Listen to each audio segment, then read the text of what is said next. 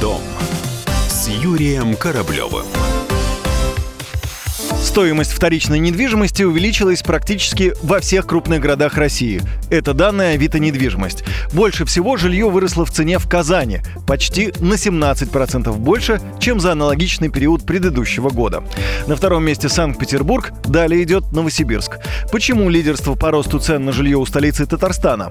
Связано это, скорее всего, с миграцией населения, говорит вице-президент Российской гильдии риэлторов Михаил Гороховский. Если раньше основными двумя центрами притяжения инвестиций, которые шли в центральные регионы Сибири и Дальнего Востока, были Москва и Петербург, сейчас появились еще города, которые являются притягательными для жителей Дальнего Востока, Севера. Ну, плюс к этому инфраструктура. В Казани много делается для того, чтобы город стал удобным для жителей.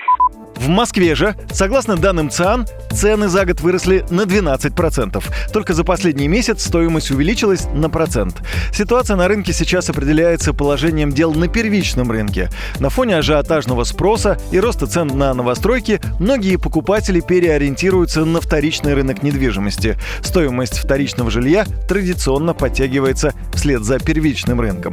Но тренд изменится уже в самое ближайшее время, считает вице-президент гильдии риэлторов России Константин Апрелев понижали ипотечную ставку, и люди брали ипотечные кредиты. Через снижение ипотечной ставки повышался платежеспособный спрос и доступность жилья. А после роста ипотечных ставок на полтора-два процента в среднем по стране произошло сокращение спроса. Естественно, это привело к тому, что начался опять сокращаться спрос. Собственно говоря, снижаться цены. Ну вот Москва стала последним регионом, в котором тренд поменялся.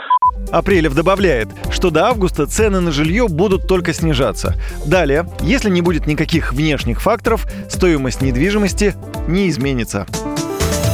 Ваш дом с Юрием Кораблевым.